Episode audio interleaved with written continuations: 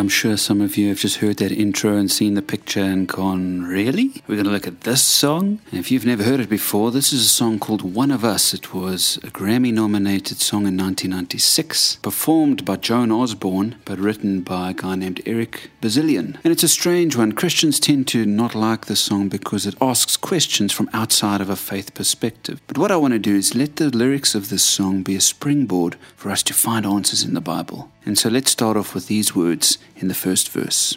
God had a name, what would it be and would you call it to his face?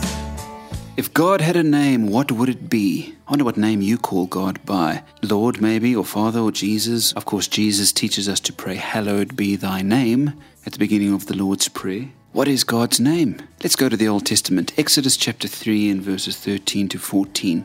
God has called Moses to go and liberate his people from slavery. And eventually, in verse 13, he says, What if the people ask me, What is your God's name? What shall I tell them? This is God's answer in verse 14. God said to Moses, I am who I am. This is what you are to say to the Israelites I am sent you. And Jesus famously later called himself I am, which the Jews immediately recognized as him calling himself God.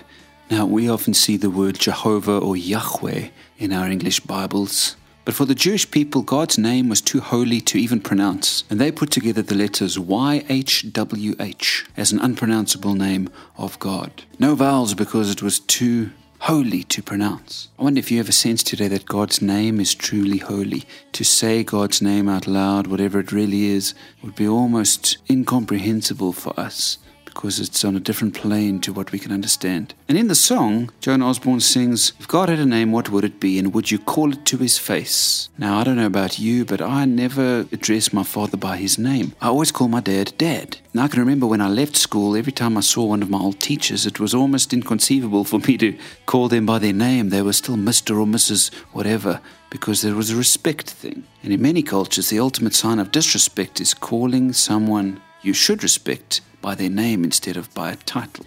Here's my question to you today Do you respect the name of God?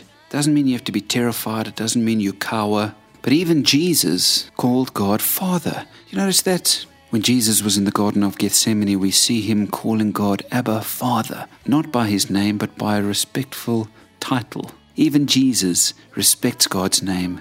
So, yes, God does have a name. It's too holy to pronounce. One day, when you and I see him face to face, we're going to be so overwhelmed by his majesty and wonder that instead of calling it to his face, we're just going to bow down in reverence and in awe. So may you go into your day today filled with wonder at the holiness of the name of our God.